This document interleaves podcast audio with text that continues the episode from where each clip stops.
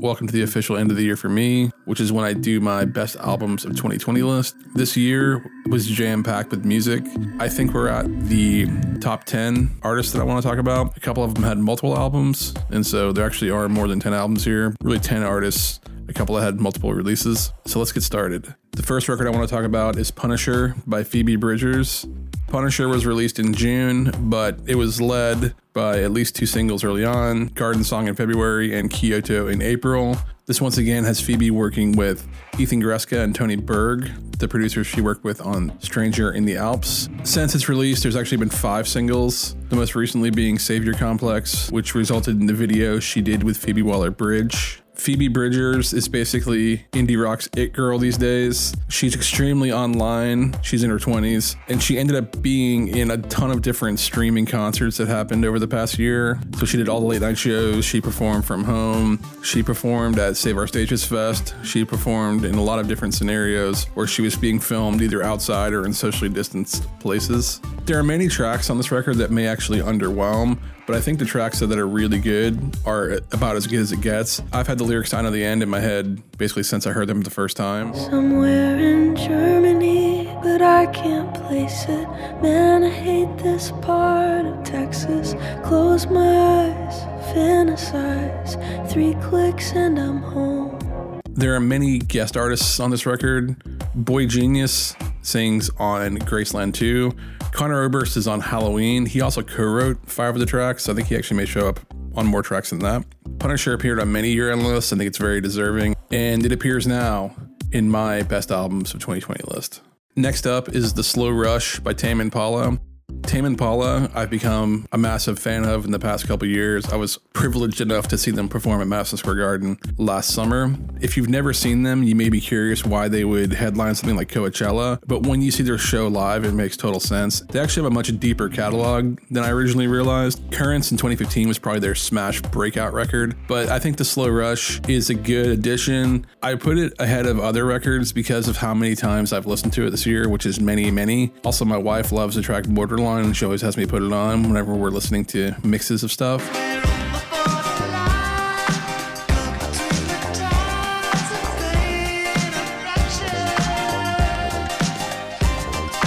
I think Kevin Parker is insanely creative. I've really enjoyed watching his performances this year. He's another one of those people that's been on every late night show. He has in his home studio all the gear set up to kind of either perform by himself or perform with two other people. Also, Tame Impala is from Australia, which is actually not even on lockdown right now. They're open and they only go on lockdown when infections occur. So they're in a much better position than we are to actually be in spaces and perform live. Anyways, I'm looking forward to the day I'm at some festival in Portugal or somewhere watching Tame Impala play and losing my mind. They're definitely one of my favorite bands for that, and I highly suggest you check them out if you haven't recently. Next up is Set My Heart on Fire Immediately by Perfume Genius. Perfume Genius is an amazing performer. I'm trying, but still I close my eyes. Mm. The dreaming had one of my top albums of 2017 as well, No Shape. I think he's back with a very consistent record, and his normal output is just so much better than your average artist that this album didn't make huge waves this year. It just happens to be an amazing record and he happens to be an amazing artist. When I was going through and seeing how many key tracks there were for each record on Perfume Genius without even trying, I was up to four or five. So I really enjoy Mike Hadreas as an artist. I'm dying to see him live, but I definitely think you should check out this record if you haven't. Next up is Gray by Moses Sumney. Moses Sumney was also on my best of 2017 list with his album Aromanticism. I fell hard for Moses Sumney, and I think he's just one of the most spectacular artists that exists today.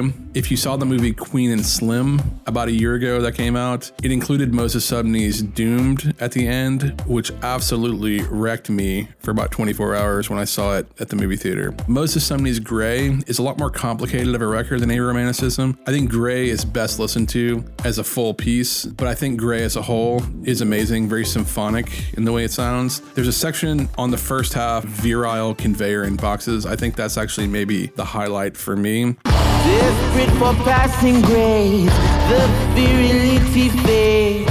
You've got the wrong Moses Sumney, Gray. If you've missed Aromanticism, maybe start with that, and that'll bring you to Gray. Just an exceptional artist that I really love. Next up is Fetch the Bolt Cutters by Fiona Apple. I'm tend to be skeptical of any record that immediately gets praise from across the universe just because I'm a cynical bastard, I guess. Once I gave this album a few more listens in the past three months, I started to become in love with it as well. It's Fiona Apple performing with her four piece that she's performed with for a while now. I think there's a reason this has become basically the consensus number one across most best of lists. She wasn't number one on every list, but she appeared on the most lists and she appeared high up on all, of, all those lists. And if you love Fiona Apple, you'll love this record. I think there's some amazing key tracks on here. Fetch the Bolt Cutters, the title track. Fetch the bolt cutters. I've been in here too long. Fetch the bolt cutters. For her, Or maybe she just got tired of watching him sniff white off a stylist breast. Treating his wife like less than a guest. Getting his girl to clean up his mess. Never showing weakness unless it's award season. and drum set. Why did you not want to try? Why did you take it all away? Why did you not want to try? Why did you take it all away? Definitely worth checking out Fiona? Apple, Fetch the Bolt Cutters. Next up is St. Cloud by Waxahatchee. Katie Crutchfield is, I think, an amazing singer songwriter artist.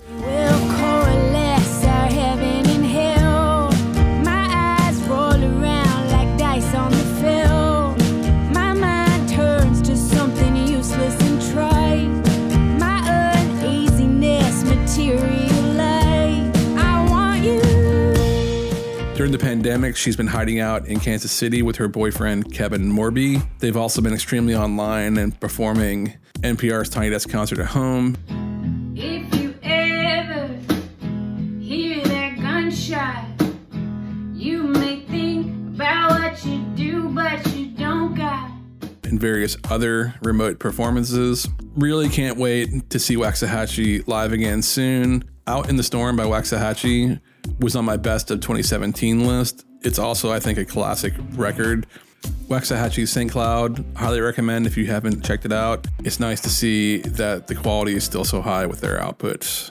Next up is Imploding the Mirage by The Killers. Almost no one has listed them as one of the best albums of 2020. This album hit me like a lightning bolt, and I think it's the best work they've made in God knows how long. They've had a big single with Caution, which actually features Lindsey Buckingham playing guitar, as well as Blake Mills.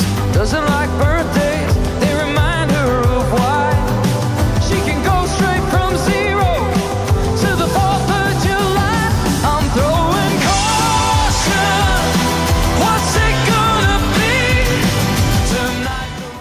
Are actually down two members on this record. The guitar player Dave Keuning has not performed with them since 2017. He seems to be very frustrated with his role in the band. The bass player Mark Stoermer has really scaled back what he does with the band. There are a number of other high profile guests on this record. The first time I heard it, my immediate feedback was this sounds a lot like the War on Drugs at times. However, Adam Granduciel from the War on Drugs appears on this record. There's a track called My God that features vocals from Weyes Blood and Lucius, and there's even a track that has a guest appearance from the one and only KD Lang. I think this record is just so underrated and criminally has been ignored in the critical press. Easily one of my favorite records of the year. The Killers Imploding the Mirage. Next up is RTJ4 by Run the Jewels. Run the Jewels made one of the most visceral records of the year. This record came to me in the middle of the George Floyd racial justice protests that were happening all over the world, and especially in New York City. I think there's no better soundtrack to what that felt like during that time than the tune Just Look at all these slave masters posing on your dollar. Get it? Look at all these slave masters posing on your dollar. Get it? Look at all these slave masters posing on your dollar. Look at all these slave masters posing on your dollar. Get it? Run the Jewels have been critically acclaimed for a number of years now. In 2014, Run the Jewels 2 was actually at the top of a lot of people's best of list. Killer Mike had a very emotional appearance at a press conference in Atlanta during the racial justice protests there. I was absolutely gutted watching it. I think it reverberated kind of all across the world. This record, I think, will far outlast the year. No record really captured the moment, even though it was not written for the moment. Next up is Folklore and Evermore by Taylor Swift. Taylor Swift was one of the more prolific artists of 2020. In the middle of the summer, seemingly out of nowhere, she dropped her eighth studio record, Folklore, which was a surprise collaboration with Aaron Dessner of The National, as well as containing collaborations with Jack Antonoff, who's been a frequent producer of hers since 1989. I am a mega fan of The National, and so I definitely have love and support for her collaboration with Aaron Dessner and also some of his compatriots in Big Red Machine, namely Justin Vernon. Justin Vernon appears prominently on the track Exile. I can see you standing, honey, with his arms around your body, laughing, but the joke's not funny at all. Just a few weeks ago, Taylor dropped on us the fall and winter collection of songs called Evermore. Evermore, I think, is as good or better than Folklore. HAIM appears with Taylor Swift on No Body, No Crime. Marcus Mumford sings amazing background vocals on Cowboy Like Me. The entirety of The National appears on the song Coney Island. Matt Berninger actually shares the vocal spotlight with Taylor on this tune. For me, I think the highlight is the song Marjorie, which was extremely emotional, the, at least the first dozen times I heard it. It coincided directly with the one year anniversary of the death of my grandmother, who was named Marjorie. Taylor wrote the song about her grandmother, Marjorie. And if I didn't know better, I think you were talking to me now. If I didn't know better, I think you were still around. There isn't another song this year that's made me that emotional listening to it. Across the two projects, there's at least 30 songs to comb through. Her ability as a musician really shines through on this record, and the dexterity she's able to write with Aaron Dessner's compositions is, I think, insanely good. I think these records stand up against anybody's records, and this year, I think they were easily some of the best output of the entire year.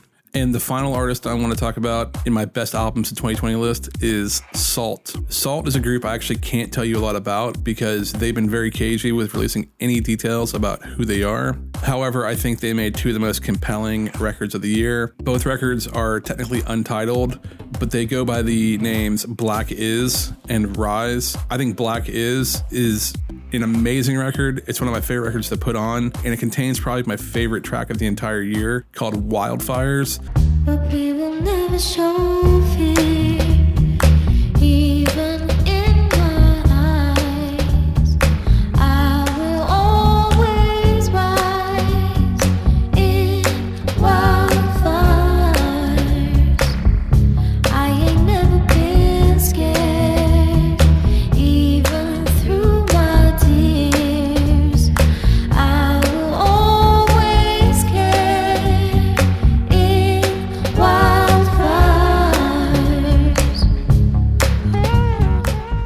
I think the talent on these records is just prodigious. It's definitely one of the buzzier acts of the year. You cannot find their vinyl anywhere. Their online presence is pretty much limited to their Bandcamp page. Their interaction with the press is basically null. So, because of that, I think this makes it one of the most interesting releases of the year for me. It makes me feel comfortable saying this is maybe the best release of the year. So, those are my best albums of 2020. Comment below if there's albums you think I missed. If you didn't see my best songs of 2020 video, go check it out. There may have been some albums on there that you thought should have been on here. There was no overlap between the lists though. So any albums that I put on best albums list, I did not put on best songs. I'm hoping 2021 will be a different and better year. I have very little faith in my fellow Americans. These years are going to be what we make it. The time is going to be how we spend it. So I hope you have found a way to find some comfort and spend your time in a way that is happy and healthy for you. I look forward to finding new music in 2021. I would really enjoy seeing some live music in 2021, but only when it's safe, and we will get there at some point. So, love and peace to all of you. Have a happy holidays, and we will talk soon. Peace.